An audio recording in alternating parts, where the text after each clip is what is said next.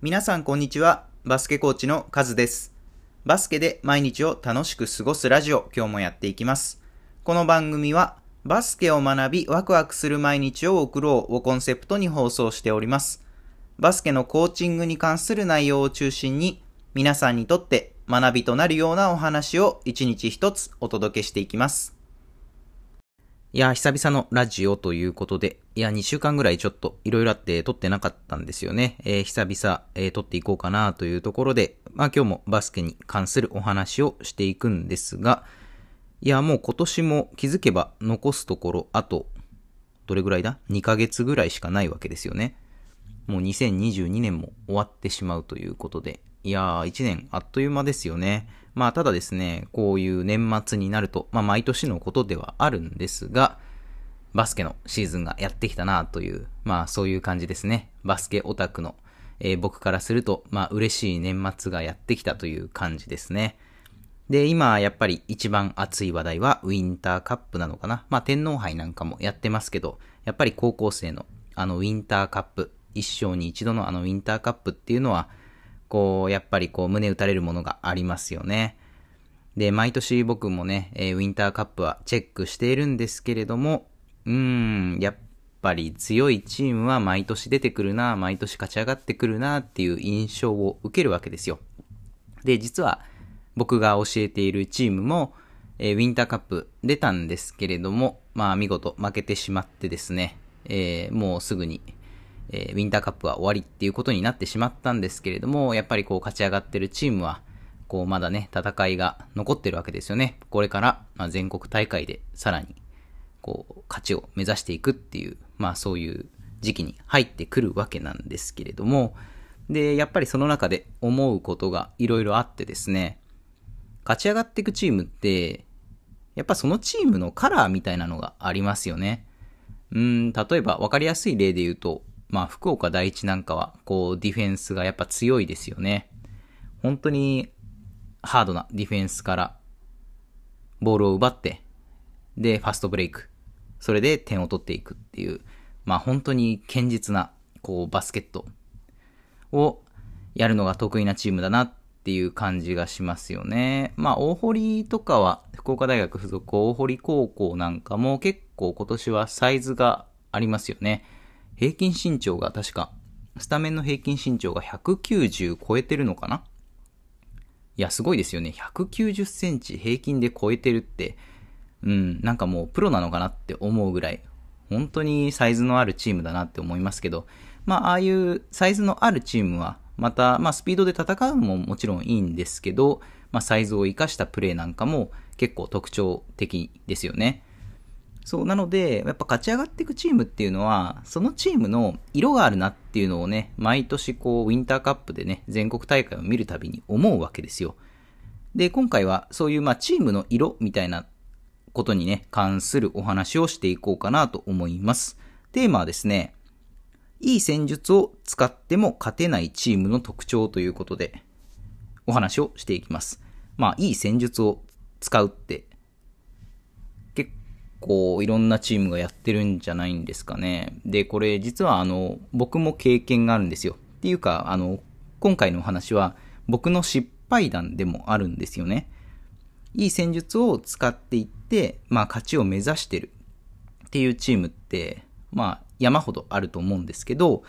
実はそのいい戦術を、まあ使うだけだと、こうなかなか勝ちにはつながらないよっていう、今日はそういうお話をしていこうかなと思います。で、えーこれ先にですね、結論を言っておくとですね、まあ、いい戦術を使っても、まあ、勝てないチームっていうのはどういうチームなのかっていうことなんですけれども、これはですね、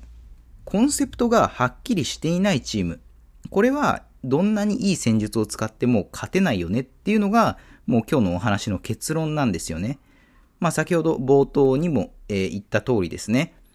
チームのカラーっていうものが要はないんですよね。いい戦術を使っても勝てないチームっていうのは。そう、チームのコンセプトがはっきりしていないと、まあ、どんなにいい戦術を採用しようが、勝ちにはつながらないよねっていうことなんですよね。っていうのも、まあこれ理由があって、戦術っていうのは結局は手段に過ぎないんですよね。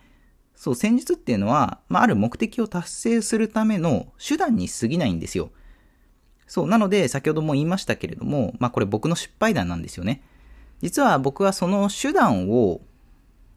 目的だと勘違いしてたんですよね。そのいい戦術をたくさん取り入れることが、こう目的化してしまっていたっていう時期があってですね。で、僕自身も普段からね、いろんな戦術を調べてるんですよ。まあ日本のリーグしかり、その海外のリーグなり、こういろんな戦術をこう調べて、あ、最近はこういうのがトレンドなんだなとか、そういうことをね、思いながらいろんな戦術をね、調べて、あ、これなら自分たちのチームにも取り入れられるなっていうことで、まあいろんな戦術を取り入れていたんですけど、やっぱなかなか結果がついてこなかったんですよね。そう、これは先ほども言った通り、これは明確な理由がありまして、まあ結果が出ないっていうのは、まあ、戦術を手段として使ってるんじゃなくて、戦術を教えること自体がこう目的化してしまってたのかなって思います。で、実際に本当にこういろいろ教えたんですよ。あの、こうこうこういう戦術があるよっていうことで、ちょっとやってみようかっていうことで、で、高校生も結構飲み込みが良くてですね、本当に動きはすぐ覚えられるんですよ。あ、これなら大丈夫だなっていうことで、まあ自分の中ではね、その時はこう自信を持ってたんですけれども、まあいざ実際にこう試合になるとですね、まあ全然通用しないと。おかしいな。なんでだろう？っていうことが、うん、起きたんですよね。うん。やっぱりその戦術っていうのは、まあ、いろいろある中で、結局はそのチームのカラーをどう輝かせるかっていうのに使うのが一番いいわけですよ。っていうのはそのチームのカラーがはっきりしてない状態でやっぱり戦術を使うっていうのは結局迷宮入りしてしまう。なんとなくふわふわしたバスケットで終わってしまうっていうことなんですよね。うん、いや、これは本当僕失敗したなって思ってて、で、少し前かな、えっ、ー、と、トム・ホーバスさん、あのー、女子の日本代表のヘッドコーチを務めていたトム・ホーバスさんが、少しお話をしていた時があって、その記事をなんか読んだんですけど、僕が求めてるバスケットは、もうペイントアタックとスリーポイントだけ、それだけなんですよっていうお話をしてたんですよね。で、そこに加えて、ただ、まあどういう選手を使うかとか、まあどういうチームでそれを目指すかによって、こう道のりが違うと。でも目指すところはペイントアタックとスリーポイント。もう本当にそれだけだっていうことを言ってたんですよね。そう、だから、そのゴールにたどり着くための手段を何にしようかっていう、そういうパズルみたいなゲームだっていう風にトム・ホーバスさんおっしゃってて、その時に僕はこう、ハッとさせられたわけですよ。あそうか。自分はコンセプトがはっきりしてなかったなってその時気づいたんですよね。あ、全然自分ダメだったな。自分のバスケットって何なんだろうっていうふうにその時改めてこう考える、まあ、きっかけになったんですよね。あのトブン・ホーバスさんの記事を見た時に。そう、じゃあ自分はどういうバスケットを目指していこうかって、それからなんかすごい色々考えてですね、で、まあ結局、まあ一つのコンセプトみたいなのを決めてですね。で、それを改めて、えっ、と、チーム、教えてるチームの選手たちに伝えたんですよ。僕はこういうバスケットを目指してるから、ここにたどり着くために一生懸命練習していこうっていうことを言ったら、なんかこう、うまく言語化はできないんですけど、こう練習の意識というか取り組みの姿勢もなんかこう変わったんですよね。雰囲気がこうぐっとこう締まったというか変わって、あ、自分たちのバスケットはこうなんだっていうふうにこう選手一人一人がこう分かっているような、そういう意識を持ちながら練習に取り組んでいるっていうような感覚がこうあったんですよね。まあそういう姿がもう見受けられたんですよ。っていうことで、で、やっぱりコーチっていうのはどういうところをね、ちゃんとやんなきゃいけないかっていうと、まあ目指すバスケットをしっかりと決めておくっていうのは、これはすごい大事ですよねっていうことを今日言いたくてですね。要はコーチは自分はどういうバスケットを目指しているのかっていうのをやっぱチームに浸透させなきゃいけないんですよね。戦術をあれこれ教えるのが仕事じゃないんですよ。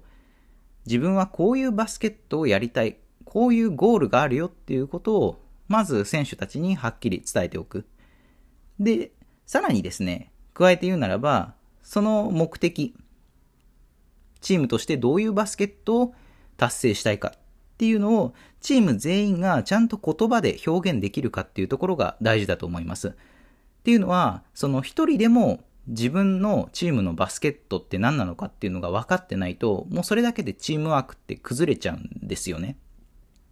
まあ、例えばですけど、その福岡第一なんかは、福岡第一だったかなえっ、ー、と、よくその横断幕みたいなのに、堅守速攻とかって書いてありますよね。硬い守りで、こう、早く攻めるって書いて、えー、堅守速攻。まあ、そういうのも一つチームのコンセプトですよね。やっぱりそういった軸、コンセプトみたいな軸があるから、まあ、普段の練習も実りあるものになるわけですし、さらにそこに戦術を加えていくことで、戦術も生きるっていう風な、まあそういういいリズムが生まれてくるわけなんですよ。そう、なので、コーチのまず、目指すところというか、最初に選手に伝えるべきは、自分はこういうバスケットを目指してますよっていうことをしっかりと伝えること、そして自分の中でも明確化することが大事なのかなって思ったんですよね。うん。で、これ、まあ僕の感覚なんですけど、まあ目指すバスケットっていうのがあると、こう自分に足りないものっていうのも選手がね、はっきりわかるようになるんですよね、練習の中で。例えばですけど、うん、じゃあ先ほど言った堅守速攻が、まあ、チームのコンセプトだったら、速攻出ないってなったら、じゃあもうちょっとラントレ増やしたりとか、アウトレットパスが遅いのかなとか、走るコースが悪いのかなとか、リバウンド行くタイミングがちょっと悪いなとか、なんかいろいろ逆算的に理解するようになるんですよ。堅守速攻を達成するために、じゃあ自分たちはこういうところが足りてないっていうのが、こうはっきりと分かるようになってくるんですよね。まあそういった意味でも、コンセプト、まあチームの目指すバスケットをしっかりと決めておく、ゴールをはっきり置いておくっていうのは、まあすごく大事なことですよねっていう、はい、今日はそういうお話でした。はい、いろいろ喋ってきましたが、今日はですね、えー、いい戦術を使っても勝てないチームの特徴ということでお話をしてきました。で、いい戦術を使っても勝てないチームの特徴っていうのは、まあ、コンセプト、チームのカラーがこうはっきりしていないチーム。これは、まあ、どんなにいい戦術を採用したところでも、まあ、中途半端な、えー、バスケットで終わってしまいますよっていうことを言いました。じゃあ具体的にコーチは何をすればいいかっていうと、目指すバスケットをちゃんと決めておく。それを選手たちに伝えて、チームのその選手全員が目指すバスケットを言葉にできるかどうかっていう、そこまで指導をしてあげることが大事ですよっていうことですね。では今回の内容は以上になります。また次回もお会いしましょう。さよなら。